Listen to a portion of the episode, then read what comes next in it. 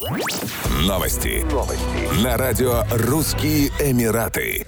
Жительница Израиля впервые в истории пожертвует почку пациенту из Абу-Даби. Это стало возможным благодаря новой трансграничной программе донорства органов. В рамках этой же программы пациент-израильтянин получит для трансплантации орган от донора из Объединенных Арабских Эмиратов.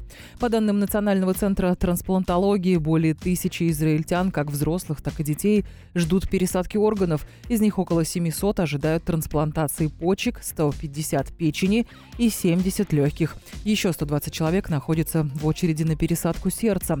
По данным экспертов, каждый десятый человек в мире страдает хроническим заболеванием почек, а 9 из 10 пациентов не знают о своем заболевании. Уровень заболеваемости в последние годы в странах Персидского залива растет из-за распространения диабета и гипертонии. В июне Объединенные Арабские Эмираты и Израиль подписали историческое соглашение в медицинской сфере. В рамках него будут проводиться встречи между специалистами для обмена знаниями в сфере медицины.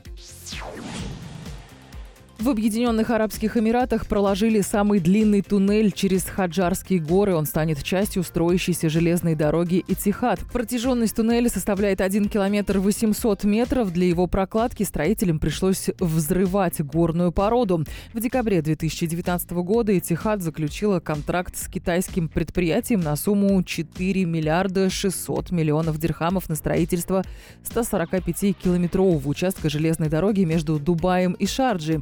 Проект включает строительство 15 туннелей через горы Хаджар общей протяженностью 16 километров, а также 35 мостов и 32 путепроводов.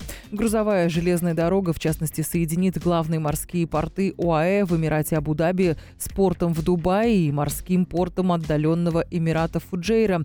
Общая стоимость строительства оценивается в 4 миллиарда 400 миллионов дирхамов. Планируется, что железная дорога будет подключена к действующим портовым, производственным и индустриальным мощностям по всей длине, которая составляет 310 километров.